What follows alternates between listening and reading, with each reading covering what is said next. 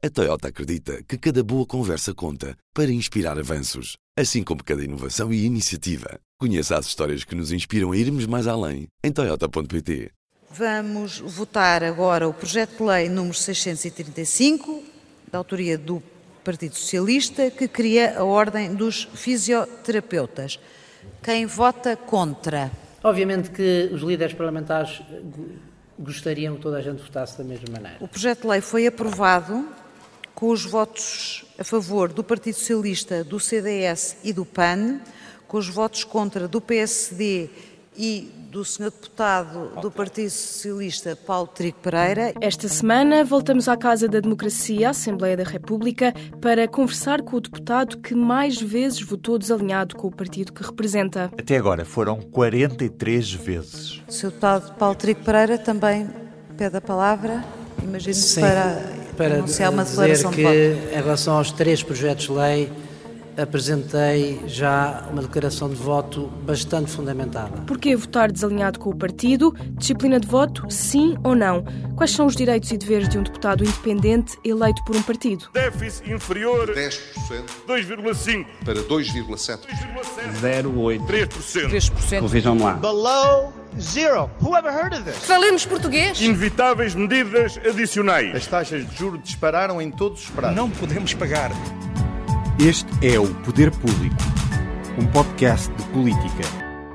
Cada grupo parlamentar recomenda aos seus deputados qual o sentido de voto que devem ter nas votações no Parlamento. Em votações como a do Orçamento do Estado ou as moções de censura, os deputados votam em disciplina de voto que é determinada pela bancada. Noutros diplomas, e só em alguns partidos, Há deputados que votam contra o sentido de voto do partido que representam. De acordo com o site Hemiciclo, estes são os cinco deputados mais rebeldes nesta legislatura. Paulo Trigo Pereira, Isabel Santos, Helena Roseta, Carla Souza, Isabel Moreira. Todos eles do PS. Paulo Trigo Pereira lidera a lista dos deputados que mais vezes votam desalinhados com o seu partido. Por exemplo, no último mês, votou contra a criação de ordens profissionais como a dos técnicos de saúde ou dos fisioterapeutas. Votou contra o aumento do salário salário mínimo nacional para os 600 euros, quando a maioria dos deputados do seu partido se abstiveram. Ou votou a favor da condenação pela violência e repressão policiais na Catalunha, quando a maioria dos deputados socialistas se abstiveram. É então com Paulo Trigo Pereira que falamos esta semana. Paulo, há alguma justificação para ser o deputado que mais vezes votou desalinhado com o seu grupo parlamentar nesta legislatura? Eu estou admirado de não ver mais deputados a votarem mais desalinhados que o grupo parlamentar. Isso é que faria sentido. Mas sim, tenho a noção que sou mais alinhado. Uh, e se há alguma explicação para isso? Há. Há várias explicações para isso. A primeira é que, ou uma delas é que hum, eu tenho um percurso académico. Eu sou um académico, basicamente. Uh, costumo dizer que eu sou académico, mas estou político há dois anos. Paulo Trigo Pereira é também professor catedrático no ISEG. E, portanto, tenho uma grande reflexão de muitos anos sobre uma série de matérias sobre as quais escrevi, livros, artigos de jornal, etc. Portanto, essa reflexão eu tenho-a. Uh, o facto de agora estar aqui no Parlamento, não vou agora uh, esquecer-me de tudo o que eu penso sobre as matérias e, portanto, voto em conformidade com aquilo que eu penso em relação a tudo o que não é essencial. Não se sente visto de lado quando não segue a indicação do partido? Obviamente que os líderes parlamentares gostariam que toda a gente votasse da mesma maneira. Uh, isso acontece em alguns partidos, não é? Eu penso que no PCP não há nenhum voto desalinhado, por e simplesmente. Exato. O PCP não tem votos desalinhados. No Bloco de Esquerda, Jorge Falcato votou duas vezes de forma diferente da bancada. No PS, PSD e CDS é uma realidade relativamente frequente. Mas isso tem muito a ver com também com aquilo que é os regulamentos internos dos partidos, não é? E cada um tem o seu. No PS as coisas são um bocadinho mais flexíveis neste sentido.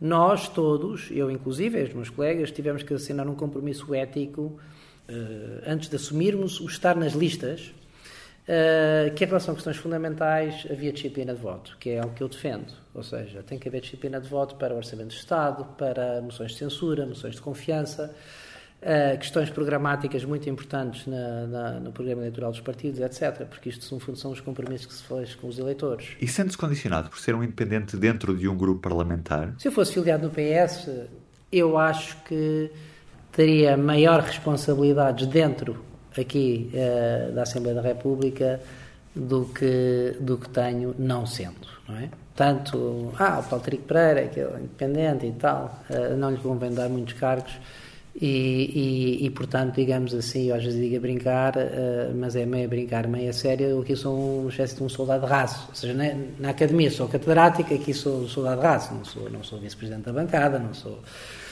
Pronto, o único lugar assim mais eh, relevante que eu tenho é vice-presidente da Comissão de Orçamento e Finanças, mas que só tem competências delegadas.